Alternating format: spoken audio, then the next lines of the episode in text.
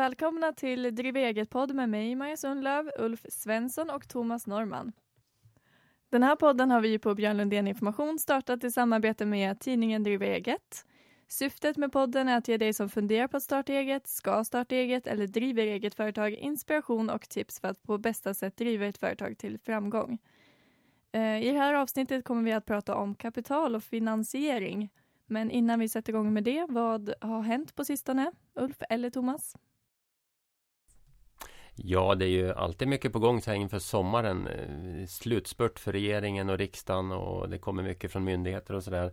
Och en het sak som rör både privatpersoner och företagare det är väl amorteringskravet som införs Thomas? Precis, nu är det ju klart att det kommer bli ett amorteringskrav. det har man ju pratat om länge. Det vart ju först stoppat här utav eh, kammarrätten i Jönköping som gick in som en tung remissinstans och sa att så här fick man faktiskt inte besluta. Eh, det upplägget som man hade gjort då. Så nu har man tagit omtag. Eh, regeringen fattade formella beslutet om att införa det här amorteringskravet och Finansinspektionen utjobbar då detaljerna runt hur det ska fungera. Så från 1 juni 2016 så kommer det att finnas ett amorteringskrav då, som gäller då nya lån på bostäder. Och det är just bostadsmarknaden man siktar in sig på med det här. Men det påverkar indirekt även företagare tycker vi. Ja visst gör det det. Det kan ju hända liksom att man har Eh, jobbat eh, aktivt många år med att amortera mycket på sitt boende. Eh, och en grej då som man kanske har tänkt att göra i framtiden är kanske att dra igång ett företag. Och har man då amorterat ner ett lån så att du ligger under ett tänkt marknadsvärde på din bostad så kanske du lätt kan få låna en halv eller en miljon liksom till en bra förmånlig ränta. Nu får man ju se vad som, gäller, vad som händer av amorteringskravet då. Därför att det som händer det är det att eh, har man en belåningsgrad på över 70 procent då ska man amortera ner det här lånet med minst 2 procent av det ursprungliga lånebeloppet per år. Och ligger man mellan 50 och 70 procent då blir amorteringstakten med minst ja, det är 1 procent per år. Då. Gäller det här alla lån, alla, alla befintliga lån också som, man, som redan finns sedan många år?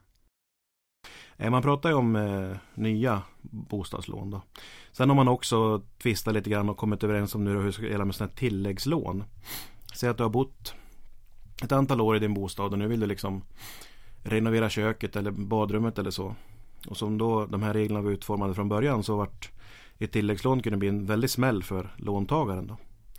Så nu man, ska man hantera dem separat. Så att eh, den delen då ska man istället amortera på 10 år. Säg att du behöver 100 000 för att göra någon ny renovering av köket. Då, då läggs det utanför och ska amorteras bort på 10 år istället. Men eh, det är ju många banker som sed, alltså redan innan första juni satte igång med amorteringskravet. Hur, är det tillåtet eller varför gjorde de så? Var det för att förbereda sina kunder eller? Nej, det har ju kommit politiska signaler och, från olika institutioner länge att vi skuldsättningen bland svenska folket ökar ju enormt alltså. Och det man är rädd för då det är ju någon slags bostadsbubbla som vi hade i Sverige på i början på 90-talet. Från en dag så var en fastighet kanske värderad till 3 miljoner. Eh, nästa vecka var det värderat till en och en halv miljon. Bankerna då har ju ingen säkerhet för sina lån och kräver då alltså tilläggssäkerheter eller betydligt då snabbare amorteringstakt och högre räntor. Och kan man då inte uppfylla det, ja då blir man ju helt enkelt av med sina fastigheter. Va? Så att man är ju rädd för det. Och det här är ju, man får tänka på det amorteringskravet. Ibland när man läser tidningar då framstår det nästan som att det är en mänsklig rättighet att få låna pengar. Så är det ju inte. Utan bankerna har ju kunnat haft mycket hårdare krav redan tidigare. Och väldigt många större affärsbankerna i alla fall har ju haft en beräkning som gör att man måste ha X antal tusen eller en procent av inkomsten för att leva på. Och det innebär ju liksom att man har haft ett krav på det här i alla fall. Då. Dels på hur mycket pengar man ska över men även på amortering. Då. Jag tycker man kan lägga till att om man lånar till sitt företag fast har säkerhet i eh, sin bostad så måste man ju ändå se att det är ett företagslån och den, eh, det man investerar i företaget kan man inte räkna med en lång livslängd utan man bör ju ha en snabb amorteringstakt även om man använder fastigheten eller bostadsrätten som säkerhet. Man får inte blanda ihop olika saker liksom. En annan nyhet som vi gärna pratar om det är ju till, eh, eftersom vi är inne på ämnet kapital och finansiering. Det handlar ju om eh, pengar att få till sitt företag via bidrag och stöd. Det här har ju EU eller Sverige tillsammans med EU kommit fram till eh, hur, vad vi ska ha för finansiering av mikroföretag och innovationsföretag i Sverige. Och här kommer det väl en rejäl dos med pengar till Sverige nu att fördela framöver via Almi. Ja, precis. Det är ju med pengarna via Europeiska investeringsfonden. Och de har man undertecknat ett så kallat garantiavtal med, med, med Almi och Svensk Exportkredit. Och det handlar om att öka utlåningen till innovativa, små och medelstora företag och små så kallade midcap-företag i Sverige. Så cirka 2,1 miljarder då, de kommande två åren ska man kunna alltså slussa ut till innovativa företag. Då. Alltså som en utlåning. Och sen kommer Almi också då genom ett eh, nytt mikrofinansavtal och kunna låna ut cirka 600 miljoner kronor då till 4 500 enmansför, enmansföretagare och mikroföretag. Och det är alltså man får ju då låna till lägre ränta och utan alltså affärsmässiga säkerheter. Va? Man har det som lite riskpengar. Och förhoppningsvis så skapas då livskraftiga företag då. Som ja, har en lång hållbarhet då. Har vi någon mer nyhet? Ja, på skatteområdet har vi en om ROT. Den snuddar också vid finansieringsområdet faktiskt. Eh, ROT-pengar kan man ju se som en, ett bidrag, ett stöd för att eh, när man gör någon åtgärd. Och för den säljande företagaren gäller ju att göra rätt för att, så att man får ut sina pengar från Skatteverket eller i slutändan från kunden om det skulle slå fel. Och här har vi fått ett fall i Högsta förvaltningsdomstolen. Tyvärr måste, tröskades det fallet ända upp dit via eh, förvaltningsrätt och kammarrätt. Eh, det tar ju några år innan ett fall kommer upp i högsta instans. Men det handlar om en så enkel sak som vem hade betalat räkningen? Alltså det var några syskon som hade gjort åtgärder på en gemensam fritidsbostad och eh, en av syskonen, ett av syskonen hade betalat samtliga räkningar av förenklingsskäl och sen betalar de andra syskonen eh, den betalande i efterhand. Inte så långt efterhand heller. Det handlar ju om vem som hade pengar vid det tillfället. Men eh, fyra fakturor var utställda på de olika syskonen och eh, Skatteverket underkände då de som inte hade betalat själva. De godkände bara den betalandes rotansökan eller rotersättning. Samt ytterligare ett syskon, men det tror jag var ett misstag att eh, man inte gick emot det syskonet också. Men för två av syskonen nekade man, för de hade inte betalat själva menade Skatteverket. Och i Högsta förvaltningsdomstolen kom man fram till att jo, de ska anses ha betalat ändå, samtliga de här fyra syskonen. Det spelar ingen roll att en av dem hade lagt ut pengarna först. De kunde ju visa att de betalade i kapp eh, inom snart eh, kort tid efteråt. Så det var ju lite tråkigt att det skulle behöva gå så långt och att Skatteverket har satt sig emot sådana här andra betalningslösningar när föräldrar har lagt ut åt barn och så vidare. Nu lär ju Skatteverket få ändra sin syn. Vi har inte sett något officiellt på deras hemsida än. men de bör ju, deras handläggare bör ju agera annorlunda i framtiden. Eller vad säger du Thomas? Jo precis. Tidigare så kom det också en, en dom från Högsta förvaltningsdomstolen som tyckte det var en fåmansföretagare som hade anlitat sitt eget företag för ett rotjobb. Och eh, när det var dags att reglera fakturan så hade han ju så mycket pengar inlånat via ett avräkningskonto till sitt företag. Så att man betalade det helt enkelt genom att man, man tog pengarna från avräkningskontot. Och det gick också Skatteverket igång på det och sa att man inte har inte haft någon, det är ingen riktig betalning. Man har inte haft någon kostnad. Och det fick man också backa på. Så att det här är liksom nu eh, den andra HFD-domen vi ser nu på samma tema och förhoppningsvis så så släpper man det här med att man måste kunna visa direktbetalning. Det har ju liksom gällt barn som har lånat pengar av sina föräldrar. Föräldrarna har betalat direkt till Skatteverket och så blir det ingen skattereduktion. Va? Man kan ju tycka att det är lite petimeteraktigt att jaga sådana här saker men då har man fått rätt i vissa kammarrättsdomar så att helt självklart har det inte varit. kan väl konstatera att eh, för dig som jobbar inom rot branschen är det väldigt viktigt att du har underlag, rätta underlagen utforma fakturor på rätt sätt, se till att betalningen kommer i rätt tid och så vidare och att ansökan utformas rätt via e-tjänsten och Skatteverket. Det är ju eh, det är ju statliga pengar som går in här och då är det klart att det krävs lite extra för att Skatteverket kan kontrollera. Men eh, ibland kan man tycka att reglerna har varit lite för hårda.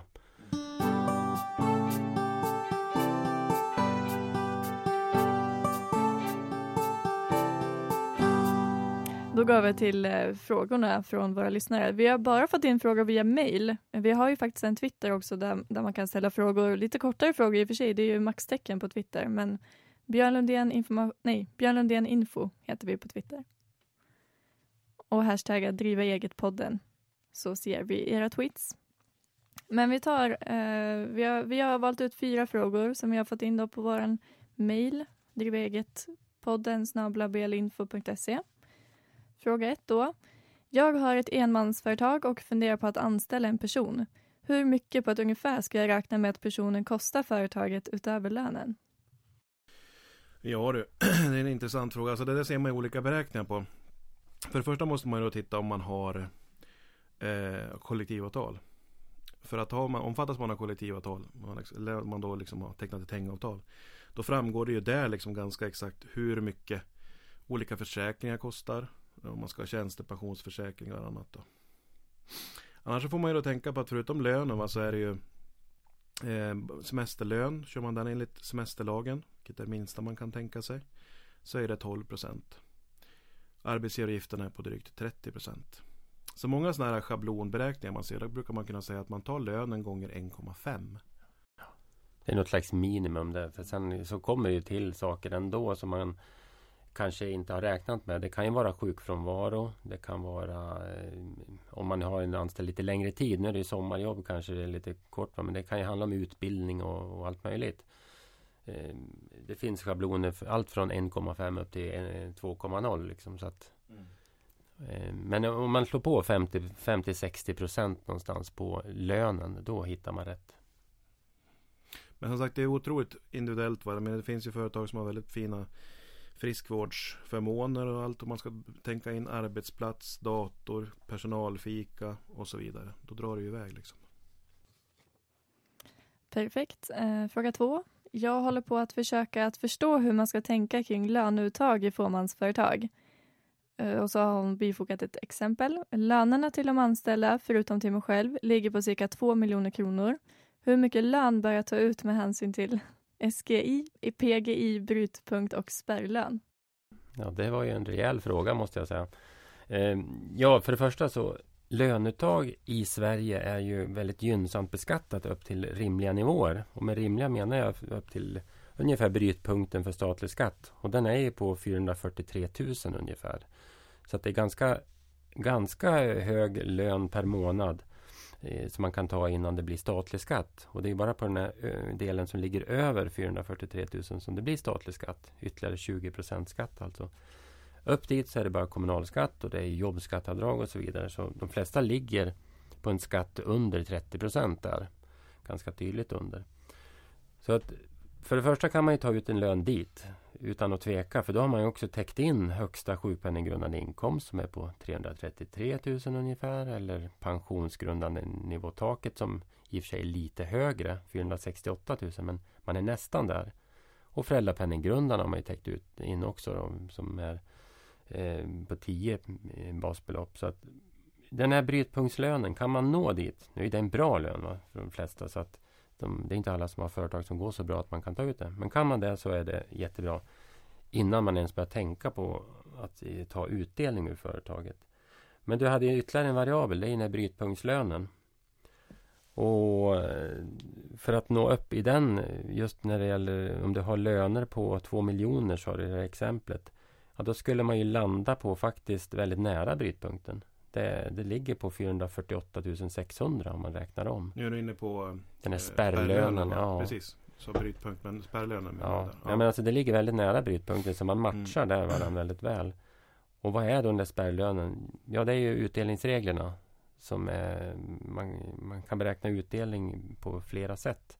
Det finns en schablonregel och så finns det en eh, regel, huvudregeln då, som kan ge mycket högre utdelningsutrymmen om man har löner i ett företag.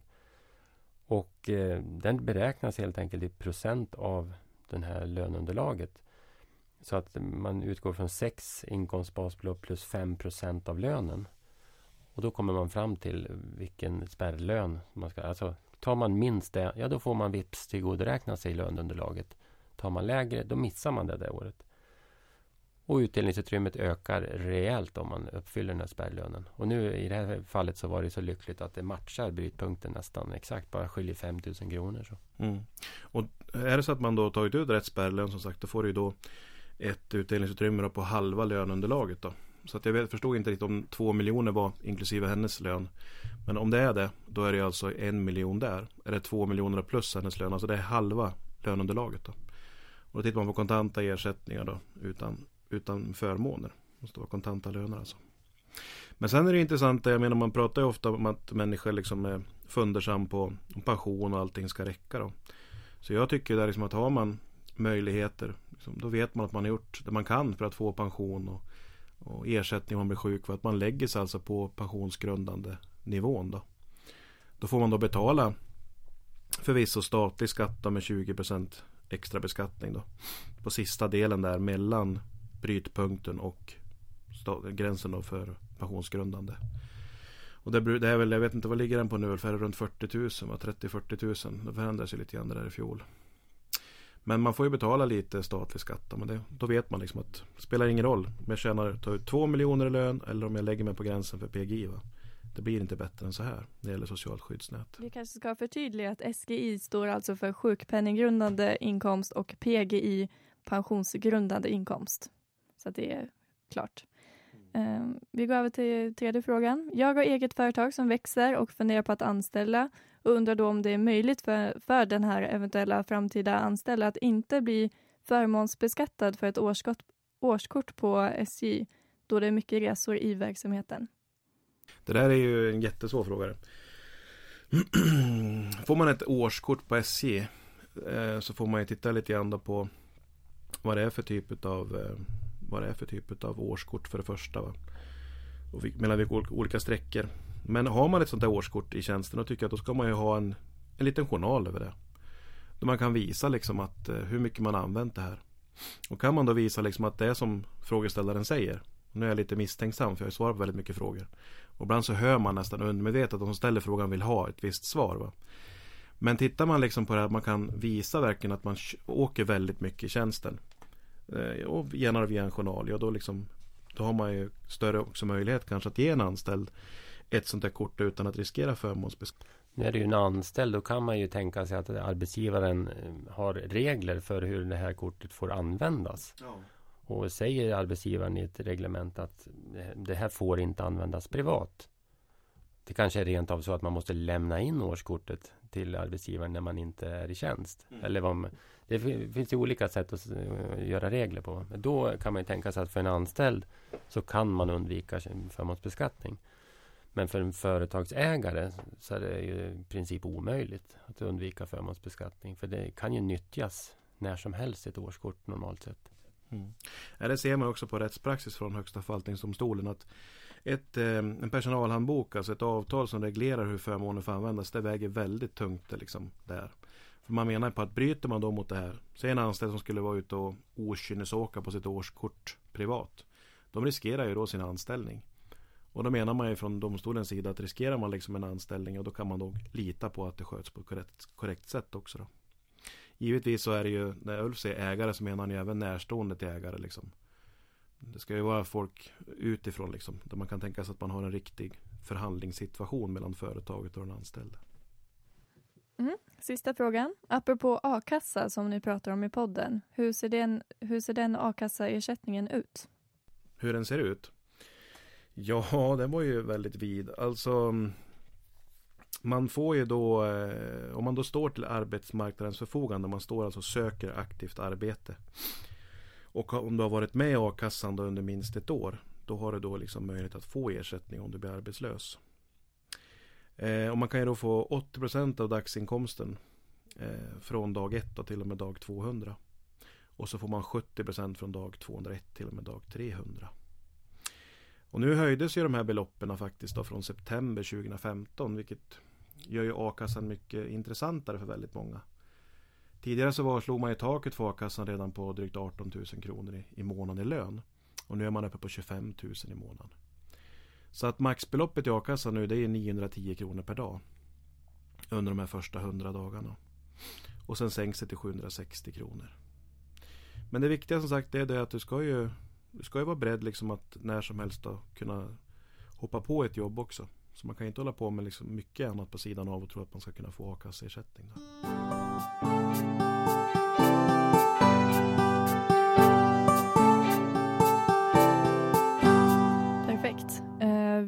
Vidare till själva ämnet, eller temat i podden, kapital och finansiering. Eh, och det vi ska prata om idag är lån, leasing, avbetalning och ja, lite allmänt om kapital och finansiering helt enkelt. Så hur funkar det med företagslån? Är det någonting, eh, ja, hur gör man om man ska ta ett lån i företaget? Går man till banken och förklarar att nu har jag startat eget och nu vill jag ha si och så mycket pengar för att jag ska göra det och det? Du kan säga att överlägset vanligast är väl att man går till sin bank. Så är det ju eh, fortsatt, eh, fortsättningsvis också antagligen. Men det kommer att förändras en hel del på kapitalmarknaden antagligen. Bankernas ställning blir liksom förändrad. Förr i tiden var det ju enbart bank nästan. Och eh, sen fanns det en del statliga via Almi och sådär. Men nu ser vi en lite mer förändrad värld. Det finns kanske nya finansiärer. Men det vanliga är som sagt att man går till banken. Och särskilt om man har haft en bankkontakt sedan eh, en tid eller rent av länge. Det beror ju på när man startar företag eller när man behöver låna i sitt företag. Vad man haft för bankrelation. Är man en eh, trogen, bra kund så bör man kunna få en bättre behandling så att säga. Är man en ny kund, ja det är klart att banken måste vara lite försiktig. Man kan utgå från att eh, företagslån ses ju givetvis med viss... Eh, ja, det är större risk i företagslån i utgångsläget. Sen beror det på om man har privata säkerheter eller säkerheter i företaget att liksom ställa ehm, mot det här lånet så att banken inte riskerar lika mycket. Men om eh, man tittar på säkerhet i själva företaget, en företagsinteckning till exempel, som gäller i företagets eh, inventarier och så vidare. Den är, har ju sällan ett högt belåningsvärde eftersom det är rätt flyktigt det här. Alltså, värdena på tillgångar, inventarier så kan ju sjunka dramatiskt. Går det dåligt så går det dåligt. Och Det kan ju också vara så att de försvinner snabbt ur företaget. Att den, man säljer sakerna eller de går sönder.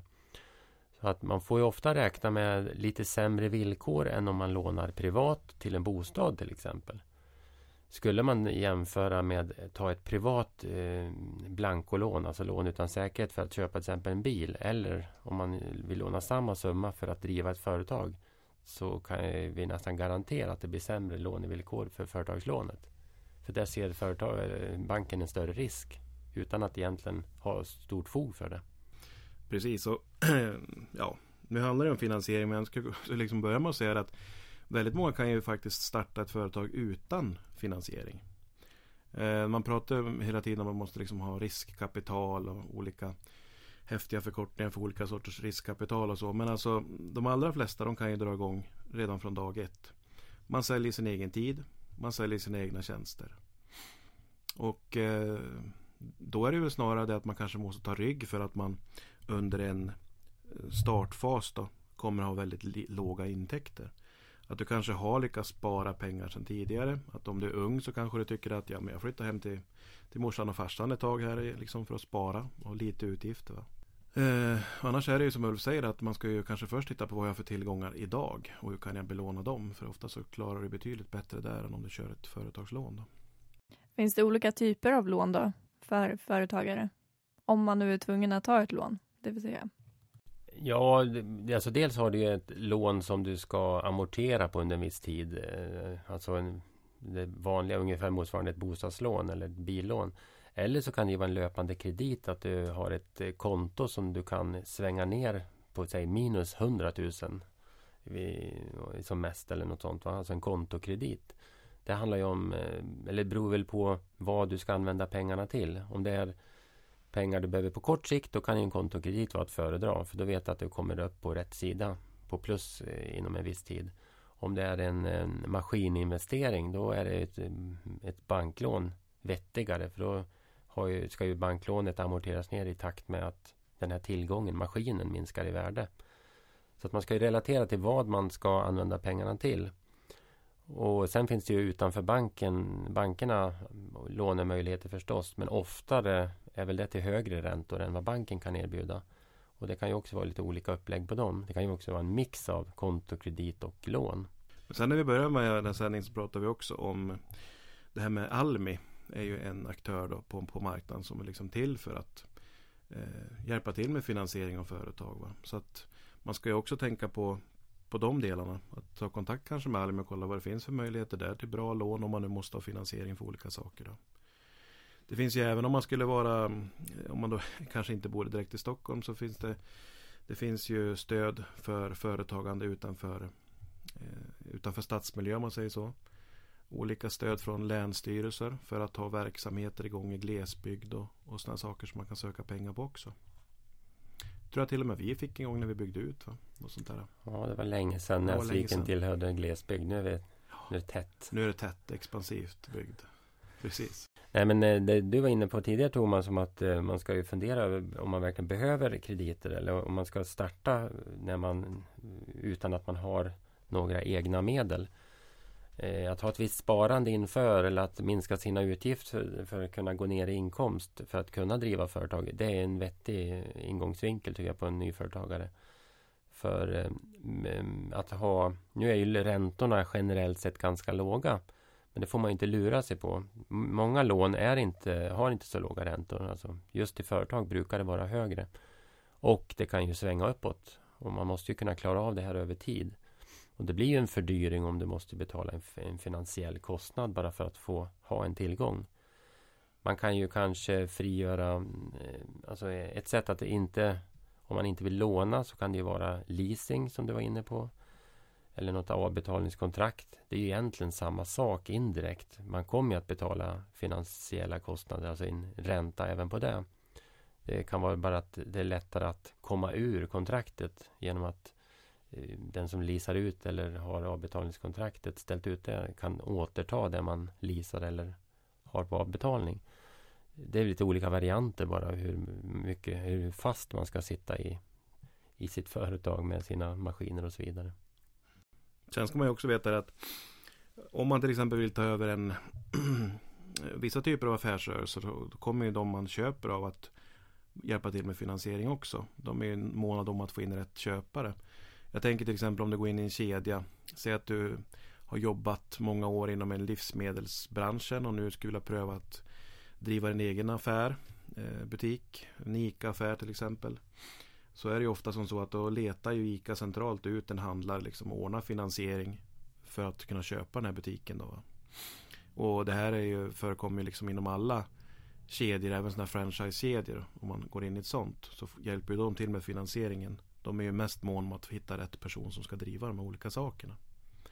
Så nu har vi liksom dömt ut det med finansiering kan man säga när det gäller tjänster. Vissa typer av eh, företagande va? behöver man liksom inte jaga externa lån själv då. Men när ska man tänka att man behöver ta ett lån då? Ja, precis. Det är en bra fråga. Om man till exempel ska vi vänder på steken då. Du kanske har jobbat som eh, anställd inom byggbranschen många år och nu vill du driva eget. Då kommer du kanske initialt att ha en stor investering. Du måste ha maskiner, du måste ha arbetsbil och så vidare. Va? Eller om du känner att jag ska starta ett café. Du börjar med att köpa en fastighet som du bygger om i bottenplanet till café. Va? Ja, då har vi ju dyra investeringar. Så att sådana typer av eget företagande, ja, då, då, krävs det fortfarande finansiering. Eller om du ska utveckla någonting. En annan idé, ett patent eller vad som helst. Mm.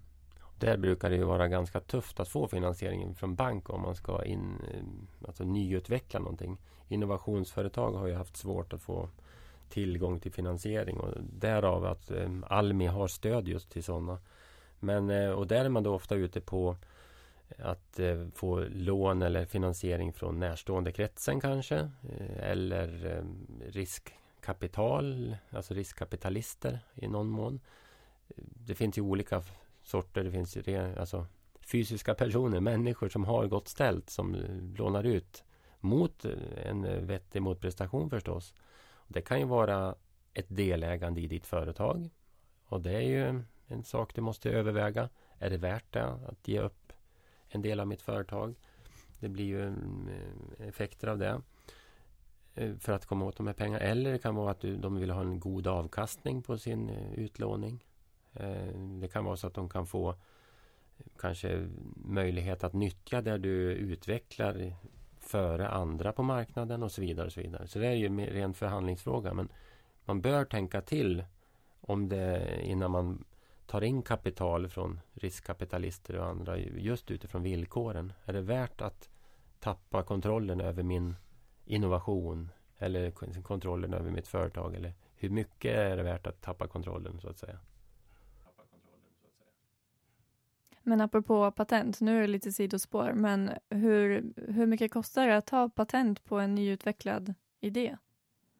Ungefär. Idé. Oj, jag vet inte om vare sig jag eller Ulf kan ge något exakt pris på det. Men alltså, om du har en idé, va, då måste du kanske ha någon som är duktig på att spesa ner vad egentligen vad det är du har patent på. Eh, bara för att liksom kunna söka patent. Det finns ju patentbyråer som jobbar lite grann med sådana saker. Då. Själva ansökningsavgiften till eh, Patentverket är ju inte så här, vansinnigt hög. Det handlar ju mer om tusenlappar liksom. Men däremot att få till ansökan kan ju kosta. Det kan man behöva hjälp av en patentbyrå som sagt för att formulera ansökan. För det måste ju vara tillräckligt unik för att man ska kunna få ett patent. Måste man ha patent då? Jag tänker, det, det kom, om det är en riktigt bra idé så kommer ju andra ändå kopiera idén. Ska man då lägga ner mycket pengar på patent? Det är ju en det är inte en lätt fråga att besvara, det kan man säga. För att risken är som du säger att någon kopierar den och kör ändå. Och hoppas, eller tror på sannolikheten att du inte orkar driva process mot dem. Ehm, det har väl hänt många gånger i historien att folk har blivit liksom lurade, snuvade på sina patent så att säga. Mm. Dels har vi ju att eh, patentet eh, gäller då i Sverige i utgångsläget. Sen kan man ju ta patent inom EU och sen kan man gå vidare land för land. Så det beror lite på vad det gäller för, för sak. Men i många lägen är det ju intressant att ta patent. Där man kanske inte tror, inte riktigt tror att det är tillräckligt intressant internationellt för någon att sno idén. Liksom. Jag tror det är svår, väldigt eh, ofta att man blir snuvad på med medicinska patent eller medicinska lösningar eller på vissa spetstekniska eh, lösningar. Eh, man kan säkert hitta någon jordnära uppfinning som man inte blir snuvad på. Men det är svårt att säga. Ja, ett sidospår som sagt. Vi går tillbaka till själva temat. Uh, factoringföretag har man ju hört talas om. Det, jag tycker att det är jättemycket reklam nu för tiden om just factoring. Vad finns det för fördelar med det och vad är det till att börja med? Ja, så fördelen med factoring det är det att, eller vad det är, vi börjar den änden då, att man, det är att man säljer eller belånar sina fakturer. Så i samma ögonblick som du liksom har gjort, utfört dina tjänster säger vi då, och fakturerar dem, så säljer du dem eller belånar dem till ett annat företag. Och givetvis så ska ju de också tjäna pengar. Så de har ju då en, en avgift, oftast en fast och en rörlig avgift då, för att ta över de här fakturorna. Fördelen är som sagt, då har du pengarna på ditt konto ganska omgående. Du behöver inte fundera på när kunderna tänker betala och kundförluster och annat. Utan factoringföretaget kommer att driva in de här pengarna. På gott och ont. För du har ju oftast en kundrelation till dina kunder. De kanske tycker det är roligare att få en faktura från, från Pelle Svensson än från något flashigt factoringföretag med hotfulla formuleringar om vad som händer om man inte betalar. Så så är man en kundkontakt att vårda också. Men annars är det det som är väldigt bra med factoring. Och ställer man det då i parentes med att du ska ta en som Ulf var inne på nyss då. Alltså en kontokredit. Eh, som då kanske belöper på ganska hög ränta som du måste nyttja. För att du har likviditetsmässigt inte råd att ligga ute med den här. Du måste ha in pengarna fort va. Ja då kanske factoring är någonting att föredra. Det finns ju till exempel, eh, ja, det är inte helt ovanligt att större företag kräver att få betala på som korta 60 dagar eller på 90 dagar. Och då för en småföretagare kan det vara tufft för likviditeten. Att då ha eh, sålt sin faktura eller belånat sin faktura, då har man ju fått in pengarna snabbt i alla fall. Ehm, det här är ju ofta en det, det, kan vara en, eh, ett alternativ till att gå till banken och ha en kontokredit. Det här nyttjar du dina, dina egna fordringar och få, få loss pengar på. Att få väga det mot kostnaden för att göra det alltså. Och eh, för de som inte har möjlighet att få loss pengar på, från bank eller ha mer egna pengar så tror jag att det här är en, kan vara en smidig lösning. Och Sen får man se om man ska tillämpa det på alla kundfordringar eller på vissa. Det finns ju olika upplägg för det. Men är factoringföretag någonting nytt eller varför finns det så himla mycket ja, men tv-reklam? Det finns ju reklam överallt. Det är i och för sig likadant med massa nya banker. Jag tänker varför är det sånt fokus på finansiering i tv-reklamer. Ja, Ett diskussionspunkt i och för sig, men... Det har ju funnits länge. Det är inget nytt. Det finns inget nytt i det alls. Däremot är det lite mer automatiserade system idag kanske. Att du kan redan från ditt eh, faktureringsprogram skjuta iväg den här fakturan till ett factoringbolag. Det, är liksom, det har ju tekniken utvecklats, det går lättare att anlita. Och sen tror jag det har att göra med eh, alltså att bankerna är ju eh, Bankerna är gamla. De hänger inte riktigt med i det nya och det kommer snabbfotade aktörer kan man säga. Det finns eh, ehm, kan säga, enklare sätt att eh, föra pengar ut till hugade spekulanter idag än vad det fanns förr. Förr hade bankerna monopol nästan. Idag är, det, är vi mycket mer öppna för all, alternativa lösningar. Som vi sa i början här, det kommer att bli ännu mer sådana. Troligtvis. Och det är väl så att idag ses inte factoring som någonting konstigt. Om vi skulle backa 20 år så skulle man Då blir man fundersam. Om någon anlitade en factoringföretag då trodde man kanske att det företaget, säljaren är lite illa ute. Att man har lite, kanske är på obestånd rent av. Hade dåligt ställt. Men idag är det mer etablerat och även välmående företag kanske använder factoringföretag som egentligen sin externa faktureringsrutin. Alltså att man fakturerar inte ens själv. Tänk dig bara all internethandel som förekommer nu. Eh, med Klarna och andra aktörer liksom. Det är oavsett vad man handlar liksom, så får man ju nästan faktura från ett fåtal aktörer om du handlar på nätet. Va? Och då misstänker man ju inte att de här stora företagen som åtminstone jag handlar på att de har, är på, på svaj liksom, utan de har ju den här lösningen. Så det är nog mycket så. En, man blir liksom mer van att det är så här. En digitalisering alltså, kan man säga. Typ. Mm. Eh, men det finns ju många begrepp eh, i, inom finansiering och den världen, branschen. Typ borgen, borgenär, borgensman, mm. Fastighetsinteckning och företagsinteckning. Det finns mycket där.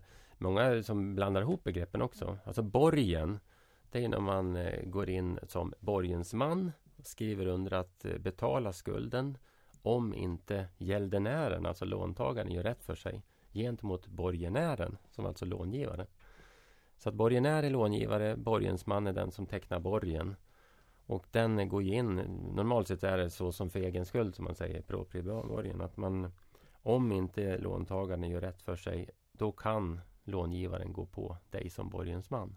Och det kan vara en beloppsbegränsad borgen eller fullt ut. Så att, att, gå in som borgensman det är någonting som vi varnar starkt för. Va?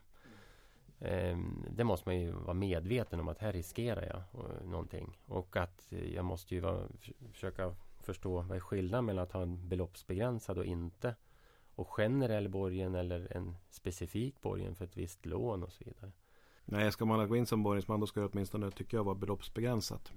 Att du kanske går in och borgar för 50 000 eller 100 000 det kanske du liksom ska kunna leva med om det händer då. Och framförallt borga för en kompis eller någon bekant sådär liksom. Det är, ju, det är dumt. Då ska man åtminstone vara förälder som borgar för sina barn för någonting då. Så man känner att man har någon slags ansvar att ta hand om liksom i alla fall. Eh, sen hamnar man ju ofta i att man skriver på borgen för sitt eget aktiebolag. Det är ju ganska eh, vanligt eh, på banken eller för en hyra eller för en leasing. Så det är ju sällan att man som aktiebolagsägare går helt riskfri. Annars brukar vi säga att eh, i aktiebolag har man mindre personlig risk. Men just när det kommer till finansieringen så här så är det väldigt vanligt att eh, de som lånar ut eller leasar ut kräver borgensförbindelse och då är det ju åtminstone ägaren som kan behöva gå in där. Och eh, företagshypotek eller företagsinteckning som det hette förut, vad, vad är det för någonting då? Det är ju när man eh, tar ut ett pantbrev kan man kalla det. Man skriver in i ett register som är offentligt att här har man pantsatt företagstillgångar. Som ju då är eh, inventarier, maskiner och så vidare. Inte fastigheten, sen har man ju särskild fastighetsinteckning på. Eh, utan det handlar om andra tillgångar i företaget som kan ha ett värde. Eh, I vissa fall har den stora värden förstås, men det är lite mer flyktigt sådär. Därför brukar inte företagsinteckning ha så högt kreditvärde, eh, högt belåningsvärde om man säger. Men det är ju upp, för lån, upp till långivaren att bestämma. Men eh, det kan ju vara i vissa branscher då, vissa företag som det kan finnas något att inteckna. För tjänsteföretag är ju inte det aktuellt till exempel.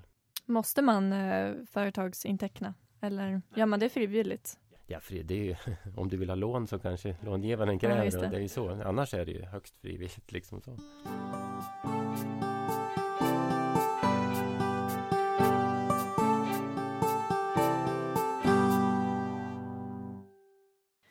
Vi går över till eh, avsnittets tips till nyföretagare. Ja, kan vi börja med ett som är återkommande inför varje sommar, ja egentligen året runt men extremt mycket just över sommaren. Det är ju fakturaskojeri. Alltså eh, fakturor som är falska helt enkelt. Eller lite vinklade så att de inte direkt är falska men man får väldigt lite för pengarna. Och att man råkar godkänna utan att man tänkte på det. Får jag fråga jättesnabbt, varför är det mest fakturaskojor på sommaren just? Ja, då är det ju mycket vad som händer. Man ska på semester, man är lite extra stressad, inte lika noga när man tar emot posten och ja, man godkänner lätt eller låter det bli liggande kanske och sen blir man lite stressad extra för att man var ute för sent. Och så får man tänka på att företag med personal eller som eh, man har ersättare på sommaren, ja då de ordinarie som brukar sköta fakturer är inte på plats. Man har inte samma koll och de här fakturaskojarna vet ju det mycket väl då. Så att lite större företag får ju extra mycket faktiskt. Det är, det är inte bara småföretagare utan storföretagen drabbas ju i än större utsträckning. Just för att de vet att det inte är ordinarie personal utan det slinker igenom. Även de som ska ha beställt de här olika tjänsterna. De som jobbar kanske på på marknadsavdelningen va? och som brukar kanske betala för att vara med i en katalog för att liksom göra reklam för företaget. Och de är också borta och inte riktigt kan attestera sådana saker. Så att det är liksom fina tider för fakturaskojare. Och eh, misstänker man att man är utsatt för en sån så ska man ju definitivt inte betala. Utan man bör kolla upp företaget och sen får man ju bestrida fakturan helt enkelt. Och det finns ju aktörer som kan hjälpa till med det här om man liksom vill kolla Svenskt Näringsliv eller Svensk Handel har ju en sån här en varningslista. Och även eh, Konsumentverket har den, ja precis. Men den på Svensk Handel är ju ofta väldigt eh, uppdaterad och bra. Så den bör man kunna titta på. Den här eh, svartlistningen. Mm. Och det är ofta återkommande personer som gör det här. De bara byter namn på företagen. Just nu är det ju aktuellt med eh, bolagsupplysning och nummerupplysning. Eh, sådana som kommer igen, kommer skickas från Estland tror jag. Där det är väldigt svårt att se att man faktiskt godkänner en betalning på 4 och 9. Man tror bara att man kontrollerar sina adressuppgifter ungefär. Och man tror kanske rent av att det kommer från en myndighet. Så att eh, det man ska göra är ju att kasta det i papperskorgen. Det är ju en bra idé. Eller eh, som Thomas var inne på, man faktiskt bestrider. Man bara kryssar över och skriver bestrider eh, och skickar tillbaks det eller eh, skannar in och mejlar tillbaks eller så. Man kan ju också gå till polisen förstås. Det är ju inte alls dumt. Ju, snabb, ju fler som går dit och anmäler det här som något brottsligt desto snabbare kommer det upp på de här svartlist, eh, svartlistorna. Men problemet som sagt är att många av de här aktörerna de läser man det finstilta så framgår det faktiskt vad de betalar för. Det var ju som det var för några år sedan var det sådana elupplysningsföretag liksom som man betalade helt enkelt för att få en lista över vad elpriserna var från olika elföretag i Sverige. Och det betalade man de 4-5 tusen för. Man kunde även få den här listan på en CD-skiva på den tiden. Då. Så att det är just det där man måste läsa det finstilt. Sen är det många som betalar liksom mest för att man är rädd. Man är rädd för att eh, kanske hamna i, i jag får en betalningsanmärkning helt enkelt. Och få problem så. Då. Men är det svårt för polisen att få tag på de här fakturaskojarna? För ni sa att eh, det var bara för dem att byta namn på sitt företag så det är samma personer bakom namnet men de har bara bytt för att kunna skicka ut nya.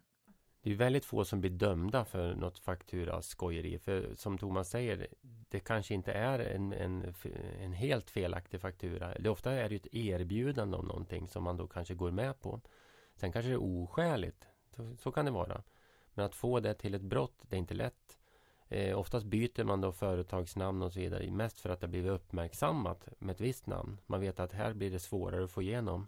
Så då bara gör man samma affärsidé ett nytt företagsnamn. Det är samma personer. Eh, polisen tar kanske fast de här oftare på grund av annan brottslighet. Det kan ju vara skattebrott och annat. Att de nöjer sig liksom inte bara med att lura pengar av folk utan att de gör de lurar sig själva i slutändan också och åker fast. Men tyvärr sällan på grund av fakturaskojeriet.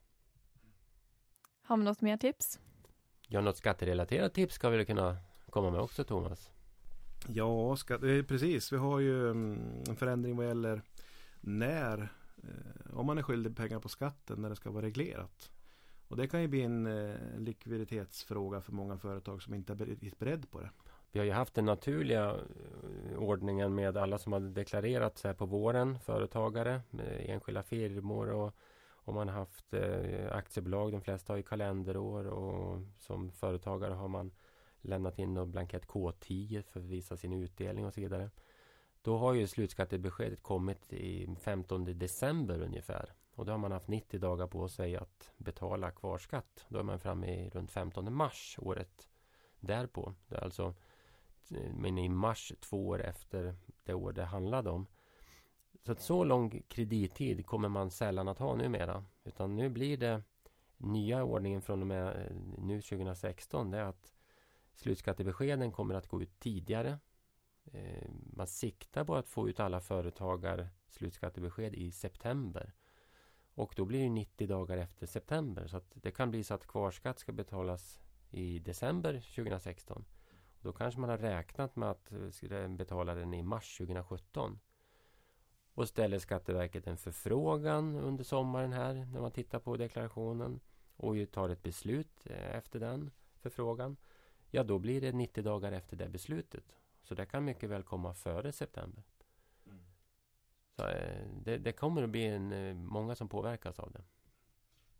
Ja visst, och det gäller ju att vara medveten om det. Det blir liksom just i år det blir nytt. Över hur, hur man likviditetsmässigt måste ligga då. Och man måste som sagt då kanske Man kan ha satt av pengar på sitt skattekonto för att ha och möta upp det här om man är skyldig mycket pengar. Man måste vara medveten om att det finns färre månader att spara ihop till den här skatteskulden. Men regeln är ju som sagt oförändrad. Det är 90 dagar efter att slutskattebeskedet kommer. Då. Får man ta en till? Absolut. Vi vill ha många tips. Om vi pratar deklaration så har ju san, sannolikt har alla lämnat in sina deklarationer nu när den här podden sänds. Eh, och vad händer då med en deklaration? Ja, väldigt många blir ju ganska snabbt fastställda och beslutade av Skatteverket. Företagardeklarationerna dröjer lite längre men som vi sa. I normalfallet så blir de fastställda i september då 2016. På vägen dit kan man ju rätta sin deklaration om man, man kommer på att eh, man har missat någonting. Det kan ju vara både plus och minus. Man kan ha glömt ett avdrag, bokfört fel eller kommit ja, kommit på här att eh, det var någon intäkt man hade missat att ta upp eller så. Så bättre att rätta innan Skatteverket ställer en fråga. Alltså en självrättelse. Då slipper man ju skattetillägg. Och är det avdrag eller annat man har missat, ja då vill man ju förstås rätta för att få till att inte betala onödigt hög skatt. Men sen finns det ju regler som gör det möjligt att ändra även tidigare års deklarationer. Mm. Och vi har ju väldigt fina regler på det här i Sverige. Så man kan ju ompröva sin sina tidigare år liksom bakåt, sina tidigare deklarationer. Rent teoretiskt skulle man kunna tänka sig att man omprövar fem år bakåt i tiden och att du nästan gör det då varje dag. Va? Det kommer ju bli ett hatobjekt kanske på Skatteverket men i övrigt så skulle det fungera bra. Så att fem år bakåt i tiden har man möjlighet alltså att ompröva sina deklarationer. Det kan ju vara att man helt enkelt som enskild näringsidkare väljer olika sätt att handla med periodiseringsfonder och annat. Va? Det kan ju vara det här med kvittning och rullning. Eh, en enskild firma då är det ju så att man Huvudprincipen är det att om man går med underskott Så rullar man det framför sig.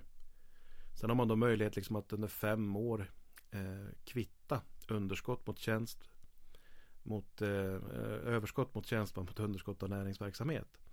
Och då kortsiktigt säger det bättre. Sen kan det hända att du flera år senare, tre, fyra år senare säger att ja men herregud nu börjar det gå bra med en enskilda firma. Tänk om jag hade sparat de här underskotten. Då hade det fått effekt även på egenavgifterna.